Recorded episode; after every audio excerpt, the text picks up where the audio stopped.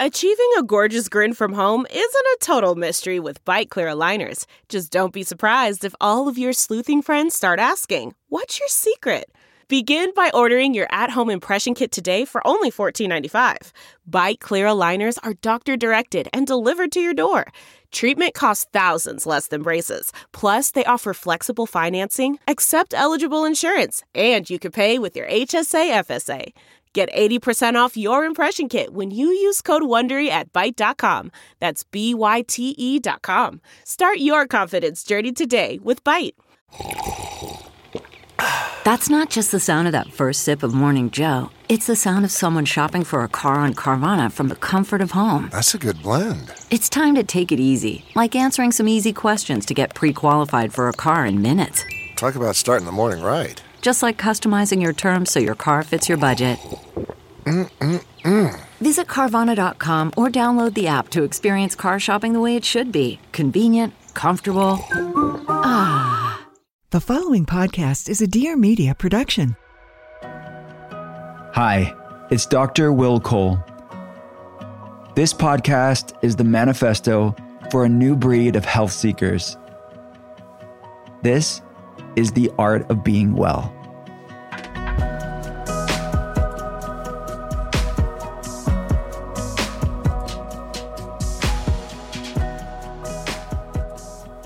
What's up, everyone? It's Dr. Will Cole, and welcome to The Art of Being Well. I am a leading functional medicine expert. I get to consult people around the world via webcam. I started one of the first functional medicine telehealth centers in the world over a decade ago, and I'm a New York Times bestselling author. I wrote Intuitive Fasting, which is my newest book, and The Inflammation Spectrum, and Ketotarian. If you want to learn more about my clinical work, the telehealth center, the books, and there's lots of free resources for you there as well. You can check it all out at drwillcole.com. That's D R W I L L C O L E.com. All right, let's get to today's guest. You all are going to love her. Brilliant mind and such a funny, kind, compassionate human being. Her name is Molly Carmel. She is a leading addictions and eating disorder therapist. She is the founder of the Beacon program, which offers individual and group solutions to help people break free from their destructive relationships with food and dieting. Known for her irreverent, straight talk, no chaser attitude, she's also the author of the innovative book, breaking up with sugar, a plan to divorce the diets, drop the pounds, and live your best life. And she's also the host of the amazing podcast, What You're Craving, which I've been a guest on. Molly has made it her life's mission to help people find a sustainable solution to the battle of obesity and related eating disorders. After battling an eating disorder for over 20 years and finding no solution in available treatment, she began her professional path and has never looked back. In addition to her extensive training in substance use and eating disorders, Molly is intensively trained in and has an undying love for dialectical behavioral therapy, which you're going to learn all about today. She is also, we're going to learn, a trained shaman, Reiki healer, and certified Tibetan bowl singing practitioner. Molly's work has been featured on The Today Show, The Dr. Oz Show, Dateline, NBC, Anderson Cooper 360, and Extreme Makeover, as well as in People Magazine and the Los Angeles Times.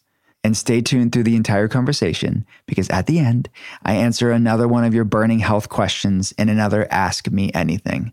All right, let's get right to it. This is Molly Carmel's Art of Being Well.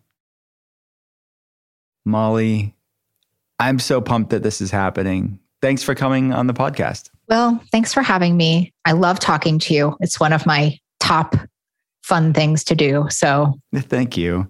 Hey, and I mean, I love talking to you. Your podcast was so much fun, and you ask such thoughtful questions. It was a great conversation for for people that want to hear part one of this conversation, they need to go back and listen to listen to me on your podcast. How, how do people find it? Just before we kick off the convo. Yeah. So my podcast is called What You're Craving, and it is a podcast about the things that are below our cravings, right? Like you, your podcast was a little bit about why you're craving, which I have to say in fairness, changed so many people. Like I got so much beautiful, clarifying feedback, which is just all we're looking to do in this nutty world of wellness.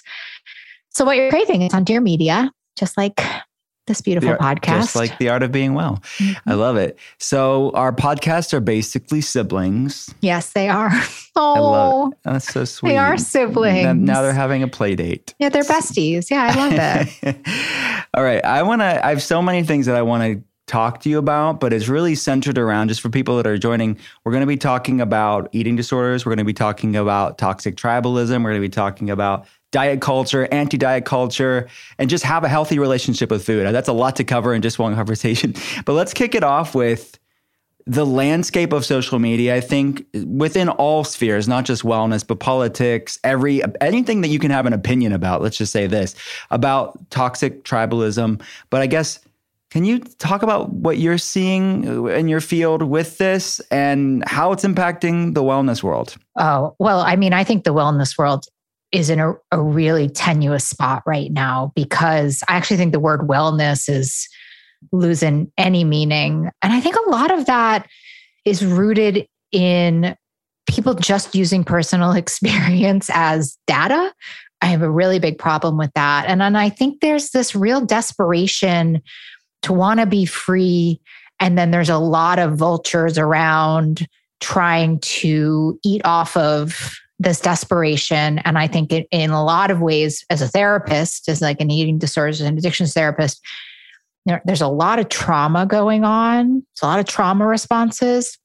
There's this idea of learned helplessness, which is like us just being completely convinced that we can't get well, which I think is like the end stage of a lot of this. And then there's this other great behaviorism concept that I want to share with everybody called intermittent reinforcement, which is like the S, which is by the way, like what abusers use, right? It's what we use in abusers. So they're so bad for me. There's I'm I'm I'm getting rid of them. It's over. It's over. And then you know they'll bring flowers and okay, I'll try it one more time.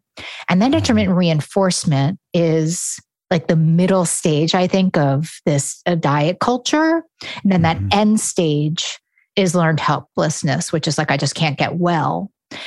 So I think it's just a really confusing landscape. And I think it's coming at the cost of our spirits and our emotions and our physical health and every single piece of us. And, and then I think in that way, Will, as we're saying, it's in every area of our life.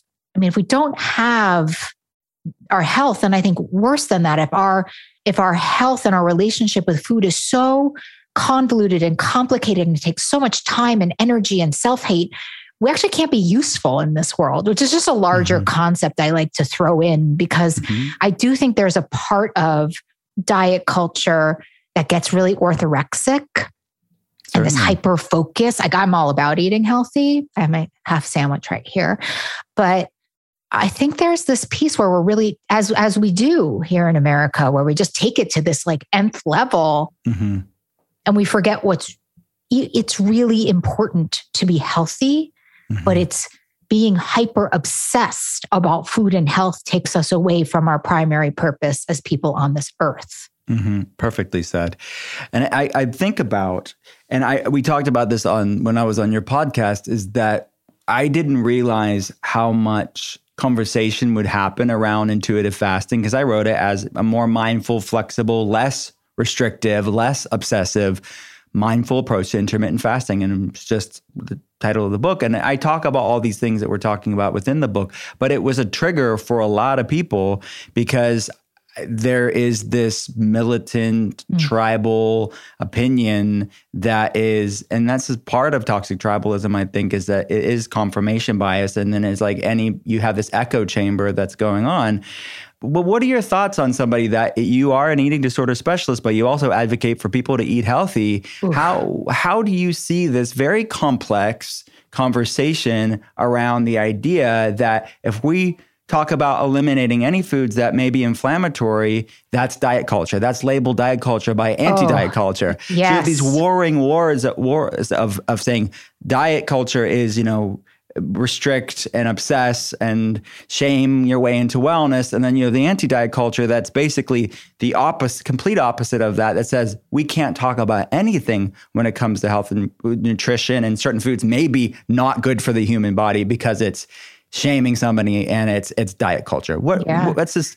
What are well, your thoughts on this?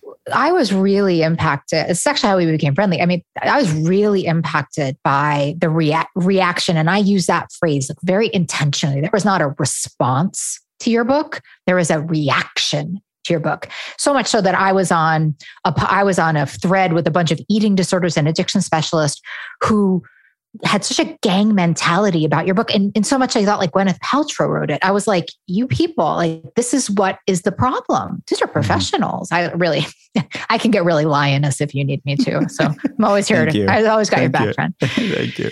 We are losing the entire thread of it. And, and I, so I just to sort of answer your question again, I think the other piece of what's happening in the wellness world is there is this great assumption that the, that there is one way to be in relationship with food. And it's really magical thinking in my in my opinion, and it's just being an intuitive eater. And that is such a complex, I mean, first of all, for those who who can do it, who have the biology and the neurology and the endocrine system and haven't done no harm to any of that, really can get to that place of complete neutrality in and of itself with food. I don't think that's a bippity. I mean, I, I read the book Intuitive Eating. It doesn't say, you know, wake up one day and have this neutral relationship with food. That being said, these are complex paths. And so for those of us, I mean, clearly you know, someone who has a very healthy, normal relationship with food is probably not very interested in something I have to say. They're probably a little bit interested in what you have to say, right? Like, so very rarely, like my godson, he eats three bites of a cookie. He's like, I'm done. And I'm like, my eyes are falling out of my head. Like, you know, what's that like? Because I, I come from a very different endocrine system and nervous system than he does. And I think also trauma system than he does. So I think there are just these great assumptions. And then I think there's this, you know, this shaming that goes on from anti diet culture. And this, I would say, bullying that goes on from anti diet culture that says, how in the world would you think eliminating a high inflammatory food or just a food that you feel uncomfortable with in this moment that makes you eat? When there's so many permutations of this and I agree with you about the toxic tribalism. To me, it's a very protective, tribal, traumatic response that I actually think is an alternative response to learned helplessness, right? Like mm-hmm. it's not like, okay, I'm done. I'm, I can't do this anymore. It's actually this very like oddly empowered learned helplessness. But mm-hmm. if you want to make any adjustments or changes or insight or like it's not okay. And as an eating disorders expert therapist. This eating disorders, I mean, first, I'm an addictions person too. Eating disorders, in many ways, put addictions to shame.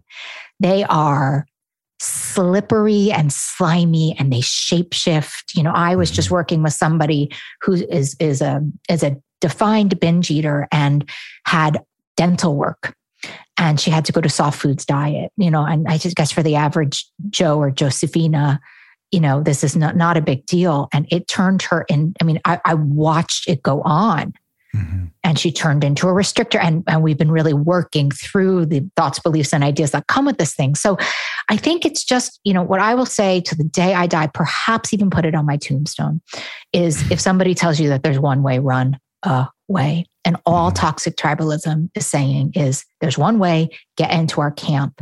And mm-hmm. I think what it really does is it, it disempowers us in such a profound way. I mean, there is so much wisdom inside of us. You write about it in, in intuitive fasting, that so much of those concepts intuitive fasting are concepts of basic, you know, like and there's a lot of intermittent fasting that's just kind of like basic farming, right? From mm-hmm. early culture. Mm-hmm. Not supposed to be eating dinner at 10 p.m. Like it's not like, mm-hmm. wow, that's just so revolutionary.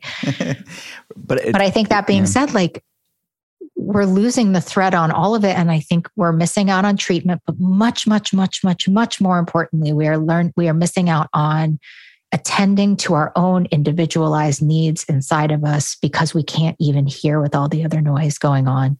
Mm-hmm. Beautifully said Electrolyte deficiency or electrolyte imbalances can cause a whole host of symptoms like headaches, cramps, fatigue, and weakness. Electrolytes also play a critical role in many other health conditions and serve many functions throughout the body. People with POTS, postural orthostatic tachycardia syndrome, brain and mental health, people that are breastfeeding, regulating your appetite, and curbing cravings. So much more electrolytes are needed. And many people don't know the underlying reason of why they're going through those issues. Electrolytes can really help in so many ways if they just supported their electrolytes. The problem is, so many electrolyte products on the market are filled with tons of junk. They have artificial sweeteners, artificial colors, or just straight up sugar. None of it is what I would recommend for my patients or any of the listeners of The Art of Being Well. So, you want to know what I take every day? It's Element. Element is all the electrolytes that you need to support all those far reaching pathways of the body without all the junk. Drink Element is a healthy alternative to sugary electrolyte drinks. Each grab and go stick pack replaces essential electrolytes with no sugar, no coloring, no artificial ingredients, or any other junk. I drink Element every day when I'm consulting patients. It improves my energy, improves my sleep. I just feel fantastic. And I don't have any cravings at all throughout the day. As a member of our community, Element has a very special offer for you. Claim your free Element sample pack. You can try all these amazing flavors. You only cover the cost of shipping. Get yours at drinkelement.com slash art of being well. That's drink lmnt.com slash art of being well. So many people ask me on social media, and I certainly get asked this from patients as well what healthy snack options do I recommend, especially during the holidays, but really any time of the year? What's a healthy snack that I recommend? The first thing that comes to my mind because it's something that I have every day. It is the grass fed beef sticks from my friends at Paleovalley. They are 100% grass fed and grass finished. That's a key term to look for when you're buying these things. But grass fed, grass finished meats from domestic regenerative farms is another key term. Definitely need to be supporting companies that support regenerative farms and actual regenerative farmers. And you can do both by getting these beef sticks. They are also a gut healthy snack. Most meat sticks can upset your stomach or disrupt your digestion, likely due to the inflammatory side effects of encapsulated citric acid, which you want to avoid at all costs, which is used in most meat stick products. Instead, Paleovalley beef sticks are naturally fermented, which creates probiotics for a balanced, healthy gut and eased digestion. They're high quality, they have bioavailable protein, they are just great snacks for grab on the go. If you're busy during the holidays or any time of the year, I pack these in my bag when I travel. Paleovalley beef sticks are free of hydrogenated oils, making it one of the healthiest meat snacks on the market. And they have so many good flavors. They have a summer sausage, they have jalapeno, they have teriyaki, so many ones. My favorite probably would be the jalapeno ones and the teriyaki. Those are two of my favorite, but they're all amazing. Try them out, see which one's your favorite. All you have to do is head on over to paleovalley.com and enter code Dr. Will at checkout for 15% off your first order. Again, that's paleovalley.com. Enter code Dr. Will, D R W I L L, at checkout for 15% off your first order. Hi, I'm Sif Hyder, the founder of Array. I'm a wellness entrepreneur and digital creator, and this is my show, the Dream Bigger podcast. Listen, I love dreaming big, but you know what I love more? Actually having the resources to make those big dreams happen. And hey, dreams can sometimes be private jets, but other times they can look a little something like having the best skin of your damn life, or starting a successful business, or delving into spirituality. So, on this podcast, I chat with experts and thought leaders from different fields about their tips and tricks on doing exactly that. Remember to subscribe. We drop new episodes every Tuesday, so see you then. Feeling great is the goal, right? And eating foods that make you feel good is a form of self-respect and avoiding foods that don't make you feel good eating foods that will mess up your labs mess up your your health is not restrictive it's self-respect and i think it's really looking at that paradigm shift that we're how far have we gone as a culture where we see that as something negative as improving somebody's health is see something negative look i get why because it's like a rebound response to diet culture, which has really messed a lot of people up at their their relationships with food. But to me, the op- the polar opposite is there's a middle ground, and I think finding the the both and instead of the either or is really where the secret lies. Yeah. So I was writing mm-hmm. my book proposal for breaking up with sugar. Mm-hmm. You know, I, I said in the thing, like, there's lots of people who promote cooked food. There's lots of people who promote raw food. There's nobody who's like, you know what? An all sugar diet's really the way we need to do this, right? And all soda, all candy, all sugar. Let's do Yeah. it. There's a concept in intuitive eating, which again is not actually in the book, it's in the movement, right? Because intuitive eating actually says very clearly in that book there's a difference between intuitive eating and emotional eating, right? And then I'm like on Instagram, and these coaches are like, have seven donuts in the morning, eat when you're not hungry. Like, that's actually like not in the book. And that's, I think, what happens in this toxic tribalism in such a profound way. And then I think healing from an abusive relationship goes through stages. Like, I've been a therapist over 20 years, right? And I have, come, I have somebody coming in to heal any relationship, a breakup to an addiction. It's not like second session, we're done. Right. And I like even know for myself, like I'm a very healthy, I call myself like a humble eater because I don't eat sugar or flour 12 years. Not a day in my life do I think, gosh, I really wish I could do that. I'm just not a recreational user of things. Like Mark Hyman says that about sugar. He says, like, Mhm. it's a recreational drug. And like, I'm not the kind. I'm I'm also like a recovering alcoholic. Like I just don't. That's just not doesn't work. I don't moderate well. It's just it's not my brand. You know. so I think there there's this piece of it where there is a possibility, I guess, if I wanted to work really hard, that I could get to some kind of intuitive relationship with sugar. I have no interest in it. I just my life works so much better this way. But that takes time, energy. And so I think there's a lot of people like in my community who are like, I'm not really interested in that. I have been at war with my body. I have been war with. I just am not interested in attempting this moderation. My neuro, my nervous system doesn't work very well. My endocrine system sort of been destroyed. Let me work on just rehabbing that. And, and, and so I think it's just such a process. And I mean, Will, like none of this stuff sells what we're talking about. You know, we're like, hey, like just a long term mindful relationship and like checking in with yourself. And like we're up against this billion dollar industry that's like, do this thing and then you're all better. And then I was just doing this seven day no sugar challenge with them, this organization I was working with. But I was like, listen, on day seven, you got to let me say it to people that there's a day eight. like, like I can't, you know what I mean? Like, I can't, yes. I just can't sleep at night pretending like it's over. It just maybe gave you a little clarity to see, like, oh, Yeah. hey, what what's tomorrow about? You know, and Yeah. I, I don't know.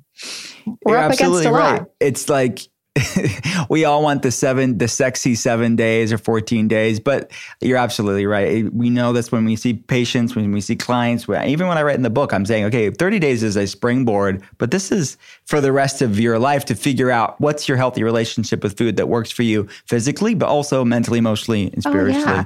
And I think the Um, other thing is, I don't know about you, any relationship in my life, most specifically my relationship with food, has evolved over time. And diet culture and anti diet culture doesn't give you any chance to move and develop and grow. And I think that's where like bravery and self love and self knowledge and self forgiveness, like that's it's actually in this examination where it Mhm. happens. But when you're so scared. And i have to say in the beginning i was i was not on social very much before my book was published.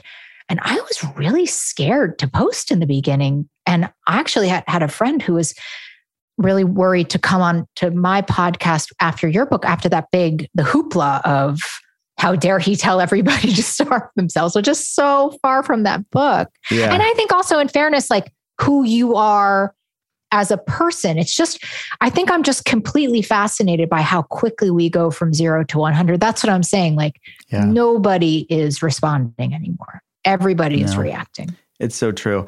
I, I'm curious with your, you have that, you have the amazing message that you have when and you mentioned people being afraid when to come on your podcast from the eating disorder community maybe did you get blowback? Did you get pushback what, when you talk, or do you still get pushback from your industry when you talk about giving up sugar? And like you said, you haven't had sugar in, or flour in 12 years. Uh, yes. Uh, what's what's the thoughts of I have like a scarlet letter on in my industry in the eating the eating disorder world is not interested in food addiction. Like I, I don't know a nicer way to say it. I mean, I had the author of Intuitive Eating on my podcast, and she said she doesn't believe in food addiction. And so that's where we are. And so I'm a little counterculture over there. And and and I'm actually not even a food addiction person. I'm what you would call a harm reduction food addiction person because there's this very staunch, again, this very toxic tribal food addiction movement that says, no, no, no, no, no. And there's, and mine is like, here are some ideas, what works for you. Here's some science. Here's some ideas, what works for you. How close can you get to it? You know, things we know that work, by the way, like even in heroin addiction, harm reduction works, meeting somebody where they are, giving them informed consent, things that we know work behaviorally and emotionally and spiritually for people. Mm-hmm. So I get a lot of blowback. I'm not really invited to conferences to talk about this because the eating disorder world really believes that labeling any food as bad, which I don't know that I would label sugar as I don't know that that's a languaging I would use, but labeling any food as bad is reinforcing an eating disorder. And that the only way to heal from eating disorder is to have all like neutrality and love for all foods. I, I want to tell you this for all the people I know. And I had a woman who was in traditional eating disorder treatment. She was about 300 pounds and she was at a traditional eating her outpatient clinic where they would open the door to make sure she wasn't throwing up when she went to the bathroom and they were challenging her to eat rugula and, and all of these foods that were dangerous foods. She came into me with A1C levels off the charts, you know, thirsty, all this pre diabetic stuff more hopeless than and you know and and I and we tried my you know we tried breaking up with sugar. Four years later, she's just a new person. I mean that that's what I I'm not I'm not saying intuitive eating doesn't work. I just think it's audacious to say that there's no such thing as food addiction, right? And to not treat it. Right. So is that really the line? I didn't know that. I didn't know that the capital I, capital E, like the book Intuitive Eating in the 90s, the author doesn't believe in food addiction, meaning meaning that they what, what's what are the the thoughts around it? It, it sounds crazy to me. Yeah, I know I most mean, doctors say that when I tell them that. right.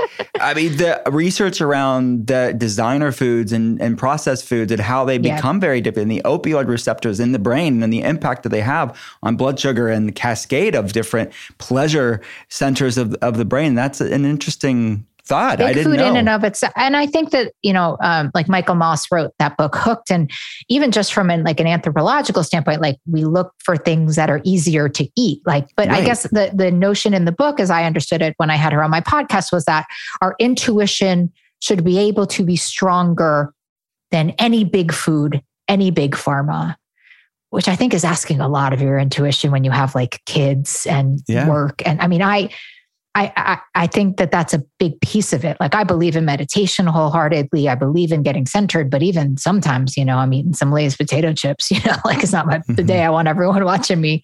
What what did Molly eat today? You know, half a bag of Lay's potato chips. But I, I take much more issue with the invalidation of what is true for some people because what I experience in my practice is just people who have been plummeted by this toxic tribalism. And so we're saying, oh, it is wrong. Oh, this is bad. And then we don't just have one problem to solve in therapy, which is how do we get you into a healthy relationship with food? But we have this learned helplessness of you not believing that you can get well, mm-hmm. the stories that treatment providers have told you of why this won't work for you. And everybody's making a buck off of it. And everybody's losing their sense of self and their self determination and their sovereignty to be in charge of their own health, which is, I think, where you and I really connect. Mm-hmm. Absolutely. This is about empowerment and agency of your health and not in a obsessive way or controlling way, but in a way of of knowingness what works with your body and what doesn't. So let's talk about breaking up with sugar because probably a lot of people that are listening to this is like, yeah, maybe I, I, have better versions of sugar or I decrease the sugar, but that seems daunting to break up with sugar. I, I, think it's a powerful message. Like, what was that like for you? And what, what do you what what recommendation do you have for people that are know it's not good for them and they want to feel better, but they're they don't know where to start? Well, I think for so what I think is really fascinating about eating disorders and addictions as like a psychological illness is like they come with tremendous blind spots. Like I could do a whole podcast on Molly's blind spots and addiction. And so I'm like this eating disorders therapist and addiction therapist, like, you know, really in a dark, dark, dark double life of having this gnarly eating disorder, never looking at sugar as part of my solution because it was it was my solution so I did, could never have considered it was my problem. And so, you know, the, the shortest story is, and then I eliminated it more in a fad diet kind of way because I was gaining weight so quickly and it was a really bad look and I just couldn't get control over anything. My brother actually was doing a challenge and I was like, if Mikey can do it this challenge, I can certainly. And I was desperate and I was desperate. And so, but when I did it, well, it was insane because I went through such a detox. And as an addictions therapist, I was like, uh oh, something's going on here. Right. And then I think the other piece was I felt miraculously better about three weeks in. Miraculously, like, and I, and I, yes, I, my, I slept better, but like I, I stopped having cravings. I mean, and listen, there are evidence based tests that you can take to see how far out this thing is for you. I think actually for so I somebody tells you that's a one way, run away. I wrote a book called Breaking Up with Sugar. I don't think everybody needs to break up with sugar. I think people need to evaluate and look. And so I think I'm on the tail end, right? Like I'm a hundred percent. And and and it was, you know, I was struggling with diet drama and trauma for 33 years. I mean, I I blew out my entire endocrine system. I mean, like it just wasn't working. It's all rebuilt now. God bless good health. God, you know, everything right. is reparable, will, you know. That's right. But That's a good message. I think the other piece is for those of us who are like, I could never, I have the, I have such a bad sugar addiction. I could never give it up. I mean, that's the con of addiction. that's just what it wants you to believe. Because I myself and there's thousands and thousands and thousands of people I've helped do it. And they're like, I can't believe I didn't do this sooner.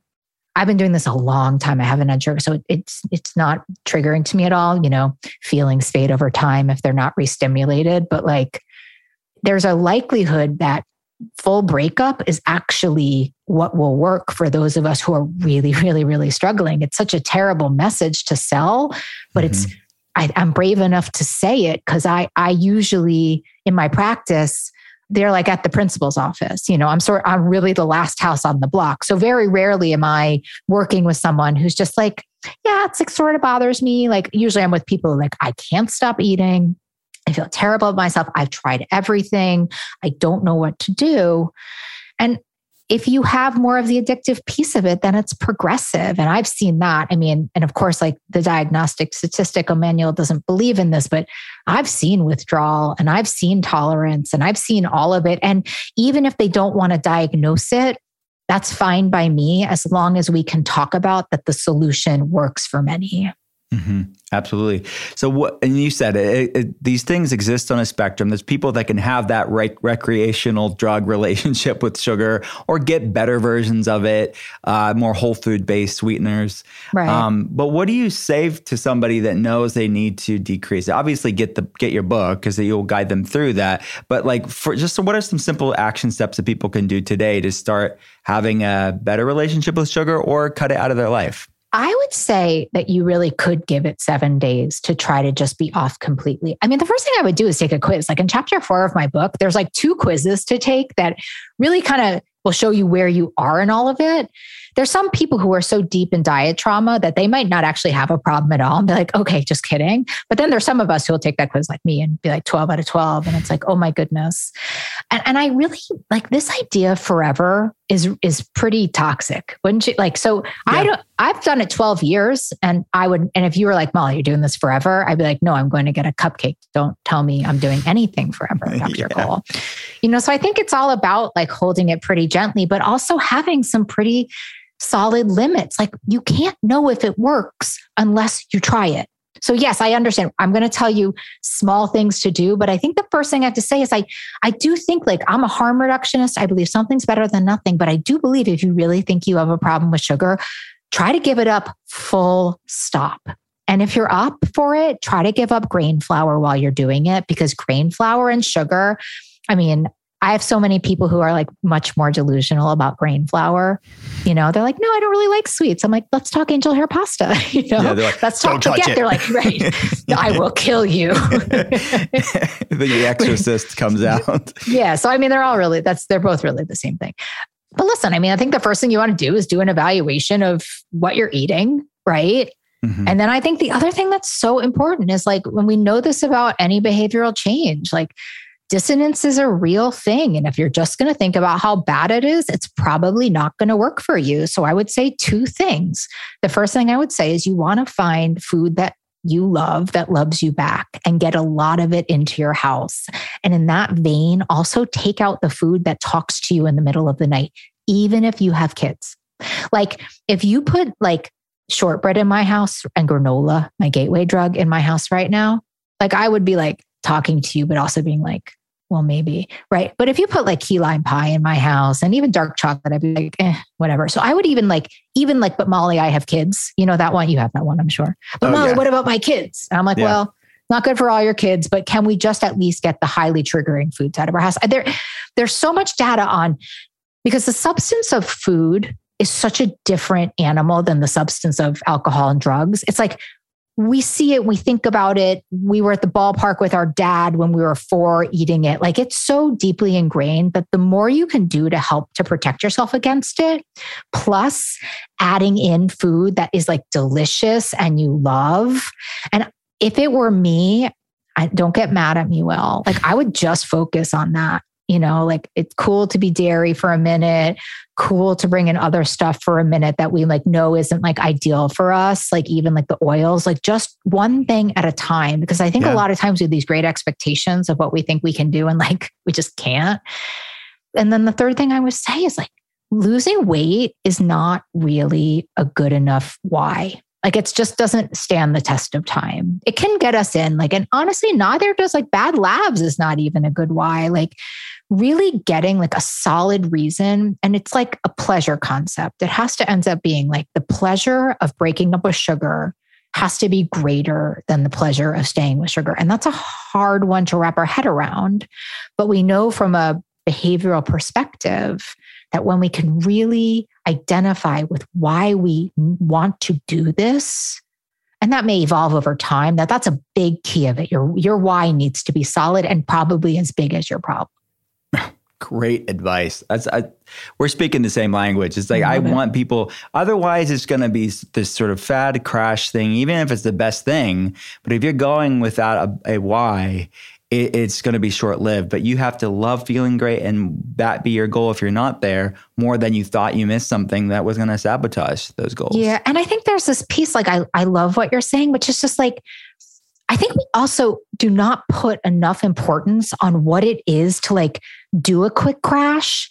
Like it is costly. It's costly to your bio, bio, biologically, but like we don't need any more like notches in our belt of diet failure. Like it, yeah. it ruins spirits. Do you know yeah. what I mean? Like I ran a boarding school, a therapeutic boarding school for obesity, and these 16 year olds would come and people would be like, oh, how bad could it be at 16? I was like, well, if their parents put them on a diet at 12, then that's a quarter of their life that they can associate with failure. And I think that's a piece of it. Like, I would all, like, I would honestly say, like, don't do it unless you really are going to do it in a way that is honoring your word because that's a big part of this with the fad diets and the empty promises. Like we just end up reinforcing that we can't do anything good for ourselves. And mm-hmm. our relationship with food and our relationships with ourselves are the only two relationships we have to have. And i don't mm-hmm. think we cherish that enough. Mm, perfectly said Public Goods is the one stop shop for sustainable, high quality, everyday essentials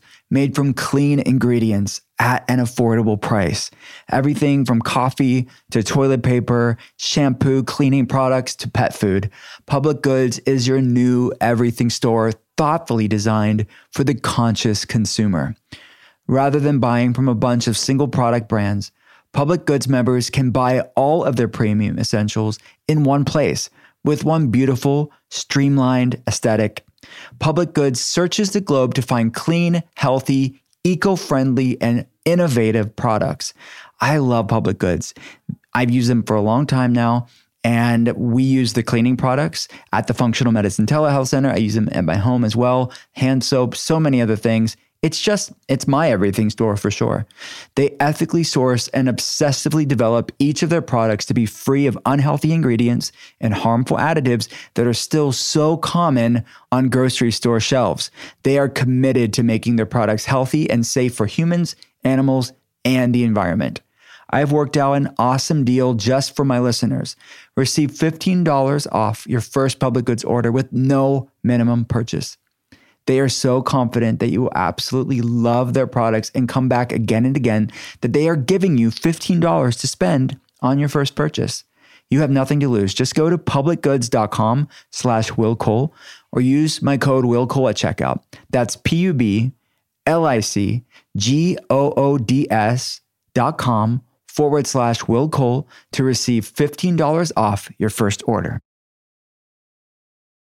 All right. So, you know, this podcast is called The Art of Being Well, and we talk about the science, the art of wellness. And this part of the pod is called Your Art of Being Well. So, Okay. these, I want to hear your favorite things. I'm going to throw out a question, and whatever comes to mind, I want to pick your brain on all things wellness. Are you up for this? I first of all, I'm oh, I'm up for whatever you're doing, but certainly this game, yes. All right, perfect. All right, question number one. If you're stuck on a desert island and you are looking for survival, nutrient density, living on this island, what food, if you only had to pick one food, what food would that be? Chickpea pasta. Oh, yum. I mean, do I have a hot plate? Yeah, yeah, yeah. I have a hot plate and one food.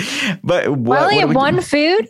chickpea pasta. What are we putting on the pasta? What? Oh, I thought we only have one thing. Well, I want to. I want to hear what you would garnish this with. Garnish it with some, uh, you know, I'd ripen, I'd make a little garden on my island and I'd get some basil and I'd get some, maybe some tomatoes and uh, just some vegetables in it. And then I just like, I just want to say one thing. You know, I always talk, you know, I used to weigh 325 pounds when I was 24 years old, and I was a miserable, suicidal, angry, hopeless case of a human.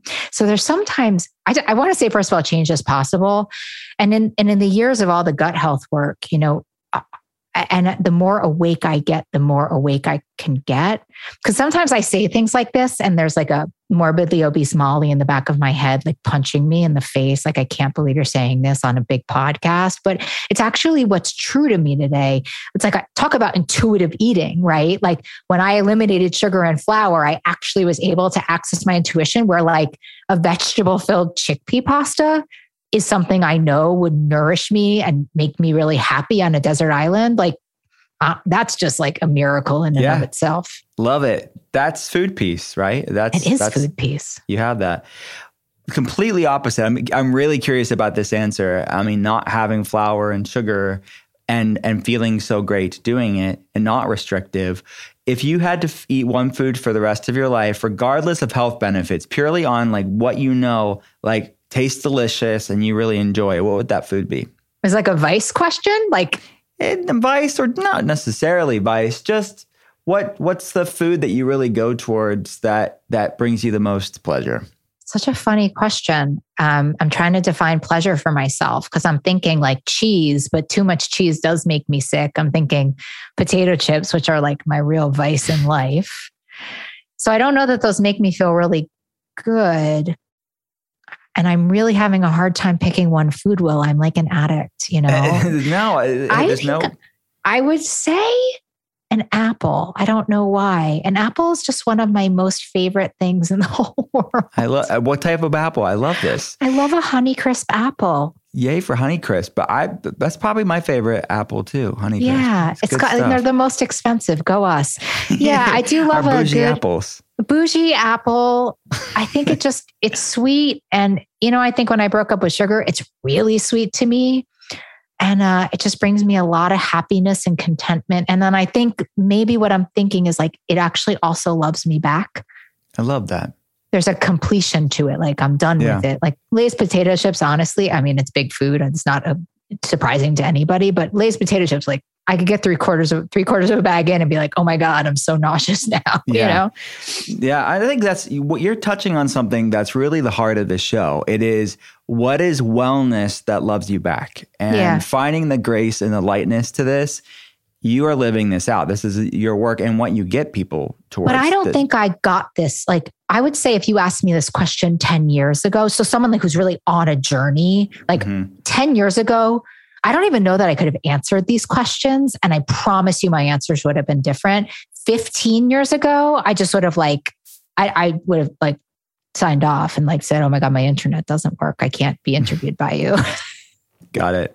But I just want to say, like, if anybody's listening and struggling, like, it's a process. Like, at least for me, like, I just, I wasn't, I was born this way. And then I had a lot of wacky things happen and I redid my whole system. And then I had to redo it back to its original settings. And it takes time and practice and energy and being cool with making mistakes and all this other stuff. And then you get here and you're like, Honeycrisp, truth is, Will, Honeycrisp apple. Who knew? Yeah, love it. Honeycrisp. Um, next question. What are, if you do supplements, do you take supplements? And if so, what are two supplements that have the biggest, been the biggest game changers for you? I take one supplement, I think. You know, I was so burned by diet culture that I am so skeptical of all things except magnesium, which has been the great game changer of my life for sleep, for my for every it's just the greatest. I Mhm. I mean, just think it's amazing. Yeah, it's true. I would say like vitamin D and magnesium are like the two most common nutrient deficiencies that I can think of. You're right. It, the basic core things. All right. What is one wellness myth like within your space that you want to clear up right now? One? we could do two, but I want to know like what No, are the I things mean, listen, really- I, I think what we're talking about today, like, I just think there is no one way to be in a healthy relationship with food. And there's no, and that even if you find this one thing that works, if you're really doing it right and you're really like self evolving and growing and exploring, even that one way is not going to be the same way. People, if we if we as like a culture got on board with this the wellness like multi-billion dollar movement would turn into a million dollar movement because all we're doing is give away our agency because we're changing and we you know and then we end up like hating ourselves even more so Mhm. if someone tells you that there's one way run away and even if you found the solution it may be change you may change that too who knows Yeah. Pivoting and evolving and changing your mind isn't failure. And what serves you today may not be the thing you always have to do. And I see yeah the quite the tribalism makes you feel like you're you're like a, you are a, a apostate if you especially I mean among certain groups it really is you're seen as a defector if you Yeah. change your mind. and if you and if you and if like most of us you are like rejection cautious and you've been bullied before you know i don't think you're interested in being bullied by other people or going to a therapist who says oh you're never going to get well some you're never going to get better that way or you're just going to be sick for the rest of your life or you know like i've just heard i just stories that i've heard and, and i say especially of, of health coaches, people with like less training. You know, one Mhm. health coach said, You're the problem. Every diet works, but so you must be the problem. I'm like, um, that's straight victim shaming. Like, what is going on here? And you're making so much money in keeping people really stuck in in this truth that they wish that they hope isn't true. And I mean, it's Mhm. just amazing what's out there. Ugh, it's horrible. All right, uh, biohacking. I I don't know if you're into biohacking at all, but what is your latest, if you like non-food, non-supplement, like wellness tool or biohack or something that you love in that space? Um, I don't know if I'm a biohacker, but I'm I'm a real healthy person, not by virtue, by necessity, by the way. Um, so what I was actually thinking about, uh, which I, um, I I was trained in a couple years ago, but I've been relying on recently. I just moved. I have a lot going on in my life. Is breath work. Like oh, I think holotropic breath work, or even just, you know, sort of this trauma related breath of breathing out more than you breathe in. You know, the it's such an easy tool and it's so effective. You know, even just I'll be in session and I'll sit with someone and I can notice and I'll just say, what if we just take a minute to breathe through our bellies? Just a minute and I'll set a timer, you know? And it's like amazing what can happen in a minute of accessing your breath. I'm a I'm a, a bracer, a breath bracer. So I stop breathing. And then I'm like anxious all the time. and it's literally if I start breathing, I don't know if this is a biohack because I'm not a doctor. It, this is this is oh, okay. absolutely. Yeah. Oh, I'm so proud of myself. That yeah. too. Because and you know, you didn't even know it. I'm a biohacker and I didn't even know it. Yeah. So I, I am. So I'm a big breath teacher and and uh, I believe in breath wholeheartedly. I'm also a huge meditator for lots of reasons, but I, I have to be restored to my natural nervous system.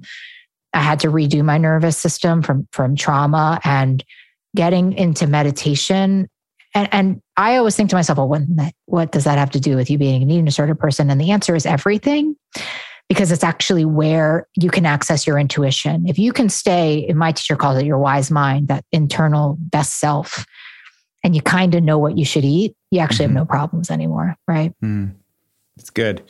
What is, if you had to pick out of all these, uh, like the wellness brands that are out there. What's one wellness brand? It could be a food, it could be a snack, it could be a product that you really have been loving lately. Well, I mean, I'm completely obsessed with the Ezekiel brand of bread. I, I, I'm not even sure how I would function in this world without like I don't love dependency, but I'm like as Ezekiel dependent as a human being. And that's a it's a flourless bread. I like I'm sure you would love it because you can't even keep it on the counter. If yeah. you keep it on the counter, it moldy. goes bad. It gets moldy. Yeah. Even if you keep it in the refrigerator and there's only two of you living in the house, like I have like a little situation. I take it, some of it out of the freezer, put it in the fridge. And for somebody who, you know, whose lower self loves pasta and bread, blah, blah, blah, it's like, this is a bread that loves me back. And it is such, I don't know what I would do without it. So please, Ezekiel Bread, if you're listening. Stay alive. Help a girl out. Uh, it, it's in the frozen section, right? It's, it's yeah. You, will get it in the frozen section in the health food store. Also, oh, they yeah. have like English muffins. My oh, my mother, yes. who also broke up with sugar, she said she didn't. She wouldn't think life would be worth living without Ezekiel English muffins. Which I have to. It's it's. And then it's like I don't know because I haven't had bread, but like I think this is. I imagine this is how bread should be right? Yeah. That if I ate a piece of like Wonder Bread, I'd be like, what, what is this point? What mm-hmm. is this? Yeah, it's a sprouted grains. It they have gluten free options too for people. Yes, they do. Yeah, they do. Yeah, great. I I've had. I mean, I've had Ezekiel in my life in some way since the '90s. Like that's how long. Far. You're such a trendsetter. no, I, that was my parents at that point, but oh, it, it was, but it was my parents. Isn't that such an interesting thing, though? Gosh, I could have you on another podcast. I'd be fascinated by that alone. That you were raised like that is so amazing. Yeah, I was a weird kid, but then I owned oh. it for oh. myself. I, I, I, that's the difference. I think a lot of kids can be raised that way, but it's like, do they then want internalize that, it? A part of that life, their life right now. Yeah, um, right. You may have answered this already with the breathwork answer, but I'm curious if there's another one that's a spiritual practice or a mindfulness practice that has been the best tool for you. Yeah. I mean, I'm a I'm side hustle shaman. Like I'm a trained shaman and I'm trained wow. in um, Tibetan bowl. I didn't know this. Yeah, yeah. I'm trained, I'm a trained Tibetan bowl practitioner, trained breath worker. So I believe so. I actually, you know, and like I'm not the first person to say this about addictions and eating disorders, but they're deeply, deeply rooted in spirituality. And when somebody comes and screws with your belief system, as happens with addiction, they say addiction is a low level search for God. Right. Mm. And so, mm. because I practice what I preach and I am what I preach, I actually had to take on spirituality in such a profound way So I'm in for it all, right? I actually, I'm also teach this thing called Intensati, which is the spiritual um, fitness class where you do these self affirming mantras with movement. And that's pretty, that's been a really amazing part of my life is doing that with my community. You know, my community is has has a lot of people who have a lot of exercise drama and trauma, and they associate exercise with pushing and running. You know, and I'm here like, gently push yourself. Mantras more important than getting the movements. And so, yeah, I mean, I think prayer and mantras, and because the difference between being in a relationship with food and being on a diet is really changing your beliefs, right? Mm-hmm. And I didn't know this when I first started healing, but beliefs are choices, they're repeated thoughts. Mm-hmm. And so, changing my perspective to be somebody who prays to something bigger than me, right? Mm-hmm. Who knows what that? I don't really get involved in that because I don't have the luxury of it, frankly. And being somebody who, even if I don't fully believe the mantra, I know that I will come to believe the mantra. And I know that being in a space where that is my guiding principle makes my vision like when I'm in my eating disorder and addiction, my life feels like the size of a postage stamp. I can't see anything and life is terrible. But when I'm in some prayer and self affirming mantra space, it like opens my vision. So even mm-hmm. if I'm in like crappy times, I can like see a little bit more like, oh, maybe that, maybe that, maybe that. So I'm actually I could talk about this literally all day. I did not know this about you. I'm learning so much. So I keep like, it underground. so, what's a prayer or mantra, if, if, you can share one with us, that you is one of your go to anchors? One of my big, big, big ant- anchors is I have enough, I do enough, I am enough. Mm. Like when I'm starting to feel less than, and I also think of, of choosing gratitude is, um, and listen, like even if you're just grateful for your fingernails, like I, actually, I also love a good chant. And there's this there's a singer Snatam Kaur and she does this hallelujah chant where she just chants hallelujah hallelujah. I do it actually with some people sometimes. And you'd be amazed when things go wrong that those chants will come back in your head. So hallelujah thank you thank you thank you thank you thank you. Like there's something about repetitive chant that can mm-hmm. shut down any noise that's going on in your mm. mind and it's really easy to lose perspective of what a problem is when you know and so the practice of gratitude I, I don't know that i answered your question because i have so many things but i am enough i have enough i do enough and like i am choosing love is a big one of mine like what mm. I don't always know what the next right thing to do is but i always know what the next loving thing to do is for myself for mm. others so you know but all of this takes practice too yeah. Because sometimes I'm like a raging bitch. Like, don't worry. Like, I have a, there's a whole host of people being like, she can be ru- really rough. She's a lot to handle.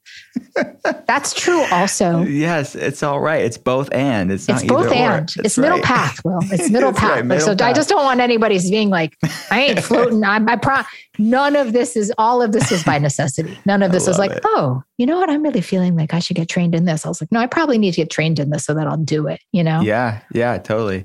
Man, last question. What is a book that you've read in the last year. It could be fiction, it could be nonfiction, anything that's really inspired you, spoke to you, just maybe made you think in a, in a new, fresh way.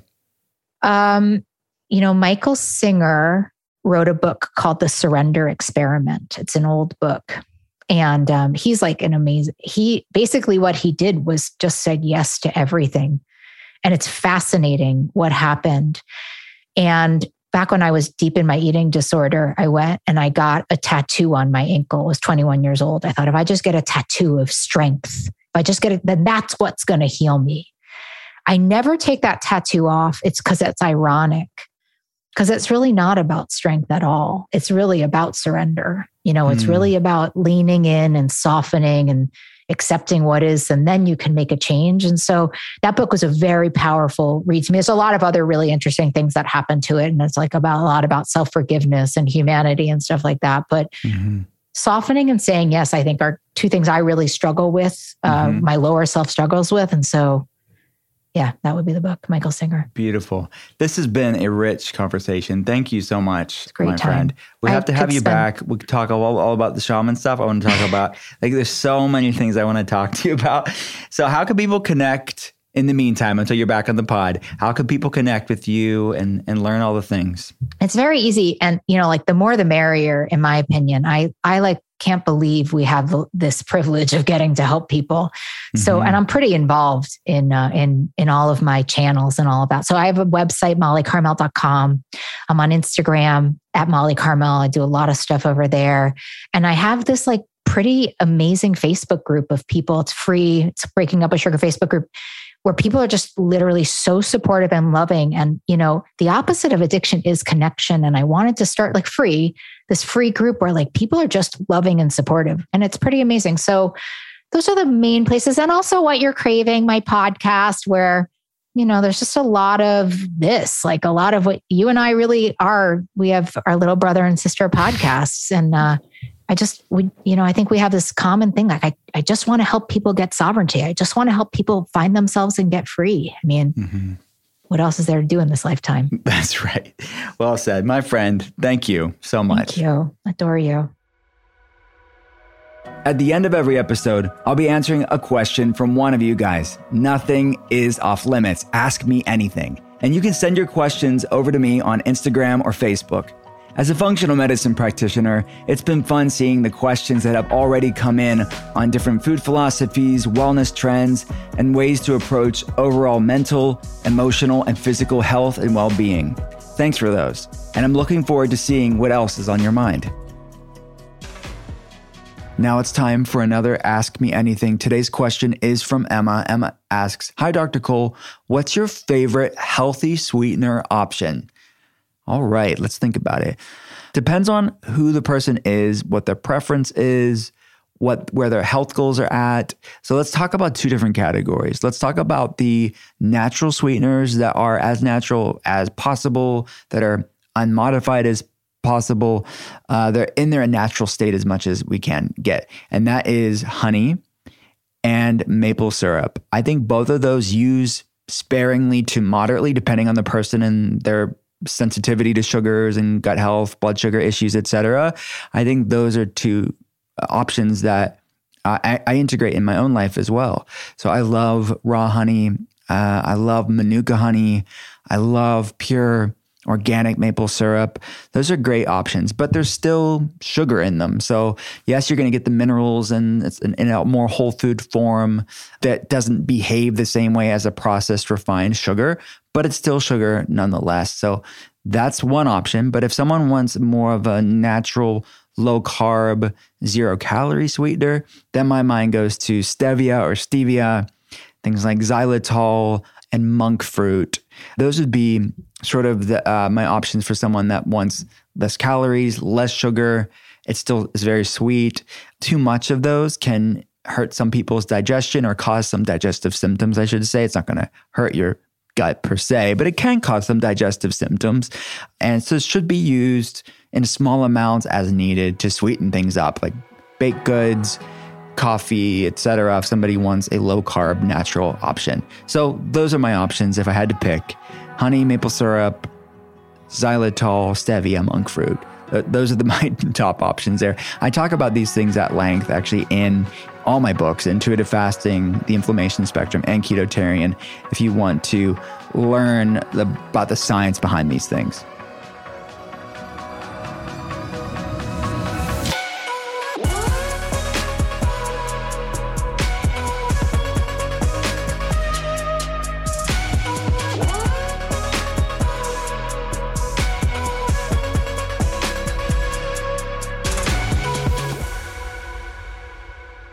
Thanks again for listening to The Art of Being Well. If you have a chance, please rate and review the podcast here. And if you like what you're hearing, hit follow and pass it along to a friend. To see more, head to drwillcole.com slash podcast. I'll be back again next Thursday, and I hope you will too. Talk soon.